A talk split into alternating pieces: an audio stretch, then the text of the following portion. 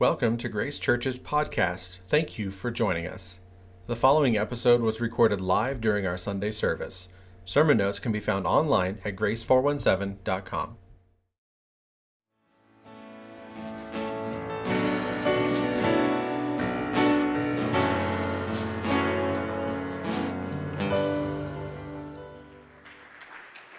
So, I have a really awesome announcement today um, that your interim pastor is going to be John Rusk.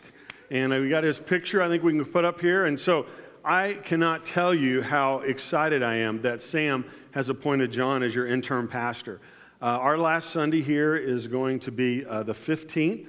Uh, so, two weeks from today. Um, if you're a guest here or new or you haven't been on our email list, um, I've accepted a position as a missions pastor at a church in, in San Antonio, Texas. And uh, so that'll be our last Sunday missions conference uh, focused on Colombia, which is where um, my missions, uh, the next season of my missions ministry is going to be focused. So it just, the Lord set all of that up. Uh, John is going to be here uh, that morning, and then he'll be here the weeks after that. So he's going to be here to help pray over us and send us out. And so if you don't know, if you don't know John, he may look familiar. He was the first speaker of the sabbatical this summer. He is one of the founding pastors of this church. Uh, 30 something years ago, he came with a team from Arizona and they planted this church. Um, the lead pastor at the time, his name was Richard Castile. He left and went back to Arizona. And then John pastored the church for three or four years. And uh, and he's the one that allocated, he's the one that, that helped purchase this property that we're on uh, to get the church here. He loves you guys. He is kind of like the grandpa of the church. Um, he's, uh, we're all here to some degree because of him. And uh, he's, a, he's a, like a pastor emeritus. I mean, he loves, he loves you guys. He, uh, he's one of our missionaries. He went from here to the mission field. He's one of the missionaries we support. He comes here at least once a year. So it's, it's good. This is a really good thing. This was my hope, my prayer, my desire. I didn't know if he would be able to do it. Um, in June, uh, his wife Deb was diagnosed with cancer. And, uh, and the Lord had, I felt like the Lord had laid him on my heart to be the interim pastor. I submitted that to Sam. I said, Sam, I think John would be perfect, but I don't see how it's possible because he lives in Amarillo. And so Sam and I reached out to him, and it was kind of one of those conversations of, you know, I know this probably isn't going to work, and I know this probably won't happen, but I, I don't want to make a decision for you. I at least need to talk to you about this. And, and he said, Well, let me pray about it. And so they've prayed about it and they're going to go for it. Um, he's going to be here on the weekends, about three out of four weekends a month, and we'll have some other speakers lined up.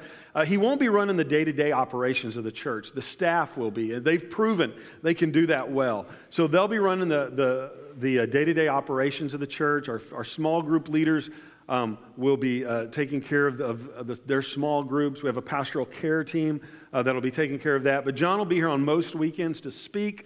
Uh, to provide that pastoral covering. And the Lord is going to use him greatly. I was visiting with him yesterday, and his, he has such a heart to get here to help um, uh, steady the ship um, in this in between season, and the season of transition. Uh, he, because he's a missionary, he said what the church is, what it's going through, he said it's like you're leaving one country and your passport's been stamped and you know you're headed to a new place, but you haven't quite got there yet, and you're in this in between time. And so he's going to be here to help guide you guys, to help lead you, to help resource you, to help prepare you for this next season that God has for this church. That's going to be great.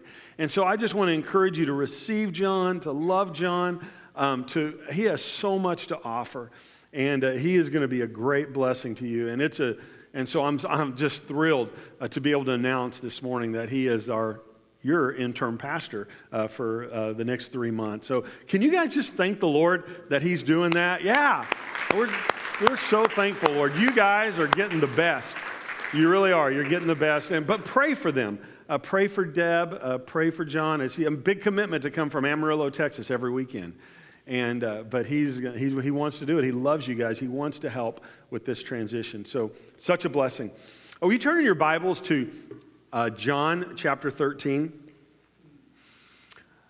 Um, what I'm going to be talking about is, is Jesus' last evening with his disciples. Um, John is the only book that really records in length what occurred um, on that last night. And, and as I've been preparing for my last few weeks here, my last few times with you, just asking the Lord, what would He want me to share? I, I felt drawn to this passage that I'm not saying I'm Jesus, okay? Like, uh, you just get that. But uh, you're like, yeah, we don't, you don't need to remind us, Jay. um, but he is our example, isn't he? He's the great shepherd. And if the great shepherd made sure that his sheep um, learned a few things, heard a few things before he left, then I think it'd be fitting that an under shepherd would take the same pattern, would take the same model, and would share some of the things that Jesus shared with his disciples uh, before he left them. And, and, you know, you think about, you know, we don't always know the last time we have with somebody. We don't always know the last time that, that we're going to be present, that something is going to happen. And, and the disciples didn't fully understand what was going on. Jesus knew. He knew he was headed to the cross. He knew what was going to happen. And he was trying to explain it to him. He was trying to lay it out for him, but they just didn't quite grasp it. And I would think on the last night that he was with them, I would think there would be something pretty spectacular that Jesus would do. I would think there would be some amazing metaphor that he would share because he was great at metaphors. Some amazing miracle that would woo and wow them. This last big memory of Jesus. I mean, let's pull out the fireworks, Jesus. But that's not what he did. Almost the opposite approach. He begins by serving them, by washing their feet. And he ends the evening by praying to the Father, by serving and by praying. And in between, he shares his heart with them. And so, what I'm going to do is, and there's no way I could cover all of it, it'd be impossible.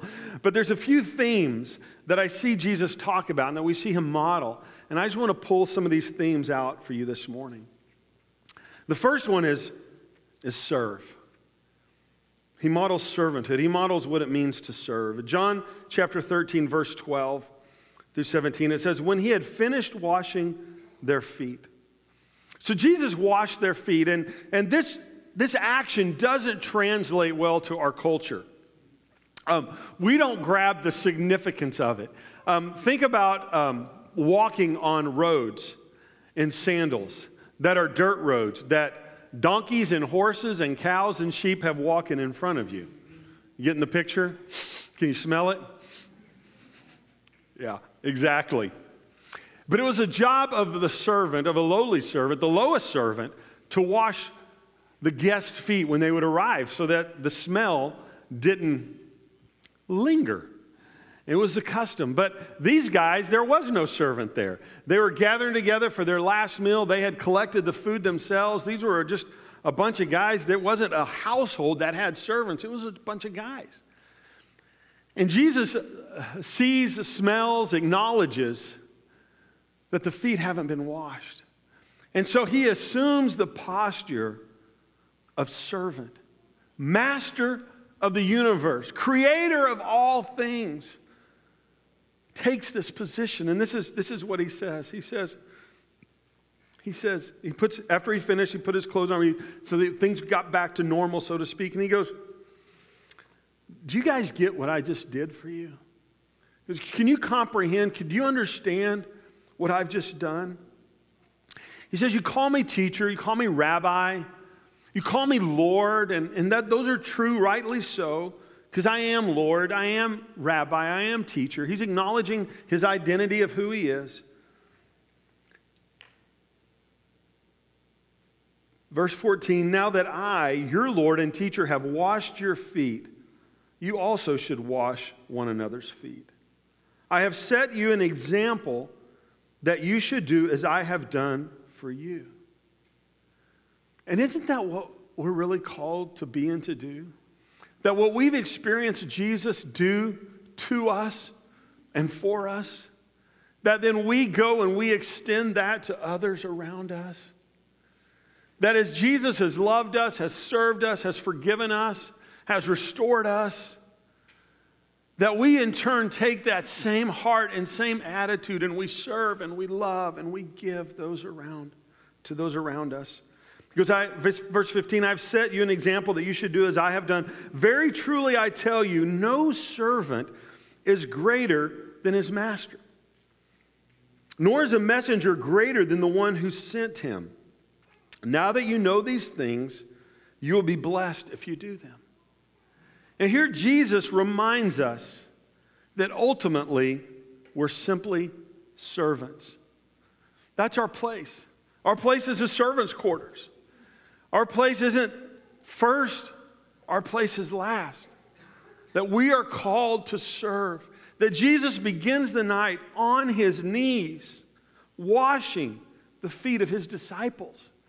And I don't know if you've ever had your feet washed or you've ever washed feet, even though it doesn't translate well in our culture, there's still something special about it.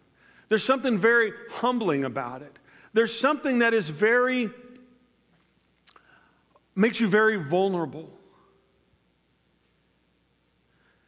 And Jesus is saying, This is how I lived. This is what I want you to remember. I don't want you to remember Rabbi, Lord. I want you to remember servant, servant of all. And guys, as our if we will position ourselves as servants, the Lord can use us. The Lord can direct us. He will give us instructions. He will he'll show us what to do. And so as Jesus encouraged his disciples, I want to encourage you to serve. To not be one who has come to be served, but to have a heart of Jesus, no, I've come to serve. I've come to give. I've come to lay down my life for others. I've come to, what I've received from Jesus, now I give to others. The same comfort I've received from the Holy Spirit, now I give to others. And so the first theme here is to serve. And the second is to receive. To receive. John 13, 20, he, he, Jesus says this. He says, Very truly I tell you, Whoever accepts anyone I send accepts me. And whoever accepts me accepts the one who sent me. So here he's saying, Well, the Father has sent me, and if you've received me, you've accepted me, then you've accepted the Father. And now I go and I send you, and whoever accepts you accepts me, receives me, because he is the, I am the one who has sent you. And we know ultimately he's talking about the Holy Spirit coming, who the comforter, the advocate, the one who would come. But I believe there's more application than just the Holy Spirit in this regard. That he's telling them, as you go and you do to others what I've done to you, that as others receive your ministry, accept you, that they're accepting the role that Jesus has had and in sending them. And in effect, they're receiving the ministry of Christ through his disciples that are going to go across the world and extend his kingdom. And as I was praying about this and looking, about, looking at this, I believe the Lord wanted me to remind you to have a heart of receptivity, to have a heart to receive. Because verily, truly, whoever the Lord sends to you, when you accept Him, you're accepting what the Lord is doing and what the Lord is initiating. You see, our governmental structure of our church is a modified episcopal form of government which means that the interim pastor, your next pastor, is not, he's not going to be voted on. It's not a congregational style of government where different candidates will be presented and it's thumbs up or thumbs down. It's, it's not going to be a majority. It's not a democratic process. It's a process of the Lord moving upon our spiritual leaders, our bishops, if you'd want to call them that, our district supervisor, Sam, and the Lord preparing somebody to come to this place. And in our, our church culture, our American culture, it's a little bit different. And we might want to say, well, you know, I want to have a say in this. Now, they will work with your council, they will work together. Um, they're going to they're gonna, they're gonna find the right person. They are. But I felt like the Lord wanted me to prepare you to prepare, He wanted me to prepare you to prepare you to receive whom He is going to send. That this person is going to be sent as a gift to this body, as your new pastor. This isn't something that's just, it's not a political process. This is a God ordained appointment from heaven. Just as I've been appointed here, just as I've served at the beckoning of Jesus under his appointment, under the great shepherd with the authority of the Foursquare Church, now my appointment is being moved. And there's somebody else that's going to be appointed here, starting with John. And, and I know there could be a human tendency to kind of sit there and be like, okay, well, we'll see how this plays out. I'll stick around, but we'll just kind of see. Hmm, verdict's kind of out. We'll just kind of, I don't know. And I could see how it would be easy to have a human response of, let's just wait and see. Uh, you know, a human response of to have your heart be guarded. And I want to challenge that this morning. I want to challenge you to receive the gift that God is giving to this church. To receive the gift of John Rusk as your interim pastor. And to recognize this isn't just a placeholder. This isn't just somebody who is filling up space till the real pastor comes. That this person is appointed by God to lead for the next three and a half months. Uh, that's probably about the time frame. That's the commitment he's made. And that's what we've asked for is three and a half months till the end of the year. That, that it would be, he is here by God's initiative. And that our heart is not, well, we'll see. Our heart is, thank you, Jesus. Our heart is, Lord, we are here to receive. And Lord, if you're sending him, then we receive him because when we receive him, we're receiving you and your ministry, Jesus. And when you get your new permanent pastor, and I say permanent, I mean, nothing's ever permanent in this life, but the, uh, uh, when you get your new lead pastor, I, wanna, I just want to challenge you and encourage you to have a heart of receptivity. This person will be different than me. It won't be the same as me. It'll, but, but it's going to be good. And, and, and if you'll have a heart that's open, if you'll have a heart that's ready, if you'll say, Jesus, I believe you're in control. Jesus, this is your church, and, and you can do whatever you want with it. And if you're appointing this person, Lord, if you're putting this person here, then Lord, I receive. And I open my heart to all that you have. And I promise you, if you will do that, God will bless you. God will bless this church. God will bless the next season of this church. And so I just want to, instead of, if you had a picture in your mind, instead of having a heart like this, would you have a heart like this? And just say, Jesus, we receive the ministry you have for us. We trust you, Lord. We trust those that are spiritual leaders over us. Lord, we realize when we uh, submit, when we live under authority, that that gives us the ability to extend authority. And we trust you, Jesus, and this is heart, this heart of receptivity. And then Jesus begins to talk to them about love. About love. John 13, 34, 35. A new command I give you. A, a new command? I mean, we know that that Jesus is love. We know God is love, but this was a whole nother kind of love. This was a whole nother. This wasn't just loving those that love you. This is loving everyone. This is loving your enemies. This is agape love. This is a whole nother level of love. And Jesus says here, He goes, Love one another as I have loved you. Just think about Jesus for a little bit. Just think about how He loved His disciples. How did He love them? I mean, he's getting ready to leave them. But you know, that was an act of love. It was an act of love that Jesus was leaving them because if he wouldn't have been, the next thing, the next season that God the Father had intended would be limited. So even his act of leaving, of obeying his Father, was an act of love, even though they couldn't see it, even though they couldn't recognize it. He loved them by leaving them and getting alone on the mountains to pray, right? You remember that? He was totally always, he was so often disappointing his disciples. They, were, they, had, uh, they had expectations of him that he didn't meet. But yet his love for them was unparalleled. They didn't have his perspective. They didn't, even his parents, right?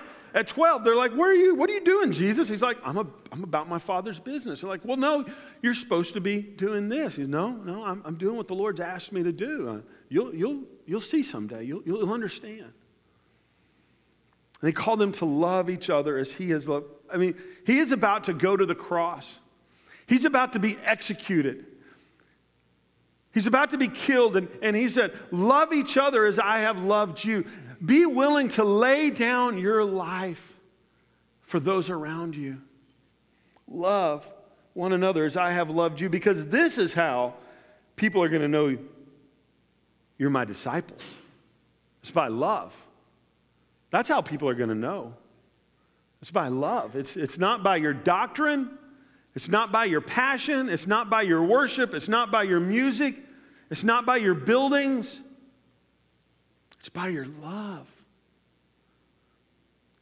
It's by your love. And in our, one of our early morning prayer times last week, Glenna Flockstra, um, who I would be having share this if she was here, but she's on vacation in North Dakota. Uh, her and Gary are leading our emotionally healthy spirituality class this fall. We were talking about love, and, and she read this definition I'm going to show you of agape love, which is a love that Jesus had. It's a, it's a love that's not just human love. It's not just trying to, you ever been like, okay, I'm really going to try to love that person, right? I'm going to love them. Don't know if I like them, but bless God, I'm going to love them.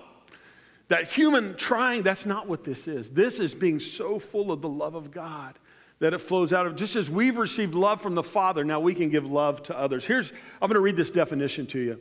It's from uh, Barclay's Dictionary of New Testament Words. Agape, this is the word we're to, agape love, this, this, this divine love. It is the spirit which says, No matter what any man does to me, I will never seek to do him harm. How many know that now that's love, isn't it? I'm going to read that. That's worth reading again. No matter what any man does to me, I will never seek to do harm to him.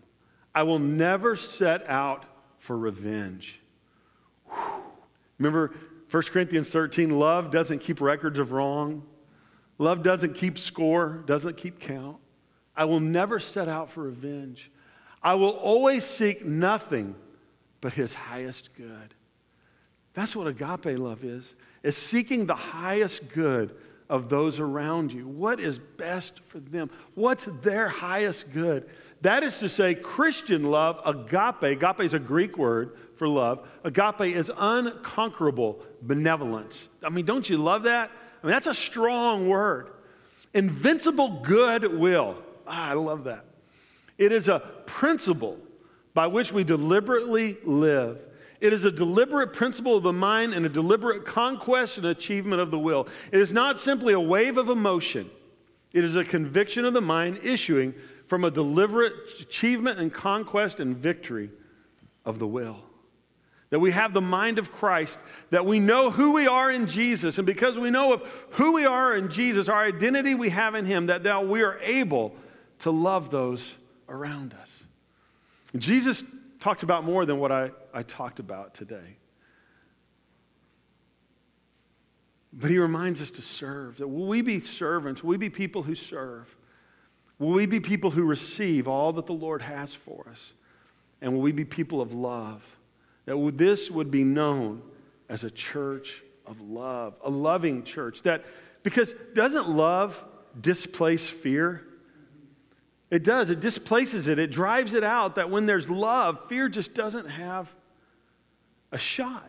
And so, as you guys are in this next season, the way, the best way you can navigate this is love. To love each other, love each other, love each other. And as you do, the fear will dissipate, the unknown will dissipate, and you will bask. God is going to do some things in this church over the next three or four months that would be impossible to do if things weren't set up the way they are. And you wouldn't be able to move into the future you have and what He intends unless you were to walk through this season of what we've had over the summer with the sabbatical and then what you guys are about to go into. This isn't accident. This isn't by chance. This isn't human orchestrated. God is refining this church. God is working in this church. God is setting this church up for your future. And this is important that we all like jump in on all that God has because He is preparing you for what He has next. And, and, and if you have a, a heart of servitude, you have a heart of receptivity, if you have a heart of love, I mean, that's what he wanted disciples have for them to transition into the future that he had for them. And I love the way that Jesus did. He did this by serving, by giving, and by loving. And so I want to pray for you this morning. Worship team, would you guys come up as I pray? Lord, I pray for this church. Lord, as my season as the lead shepherd here is, is, is coming to a close, I, uh, Lord, I feel your heart of what you felt to some degree, Lord, of wanting those things that truly matter, that truly last, to be steadfast in hearts and lives. That the distractions of this world, the things that don't really matter, is not what would, at the end of the day, rule and reign. But Lord, it would be your principles, it would be your heart, it would be all that you intend for your people. And so I ask for that today, Lord. Lord, I pray for supernatural grace upon this congregation as she moves into your future. Lord, that Lord, you have not given this church a spirit of fear, but of power and love and of a sound mind. And so, Lord, we do not face the future with timidity, but Lord, we say, Jesus, bring it on. It's going to be good. It's going to be beautiful. We know you are in this place, Jesus, and we receive our hearts. We prepare our hearts to receive, Lord, all that you intend for us. If that's your prayer, if you believe it, on the count of three, let me hear a big amen. One, two, three. Amen. Amen. We, we trust that this teaching made a difference in your life. If you would like more information on giving your life to Jesus, visit us on the web at grace417.com. Thank you for joining us, and we pray you have a blessed day.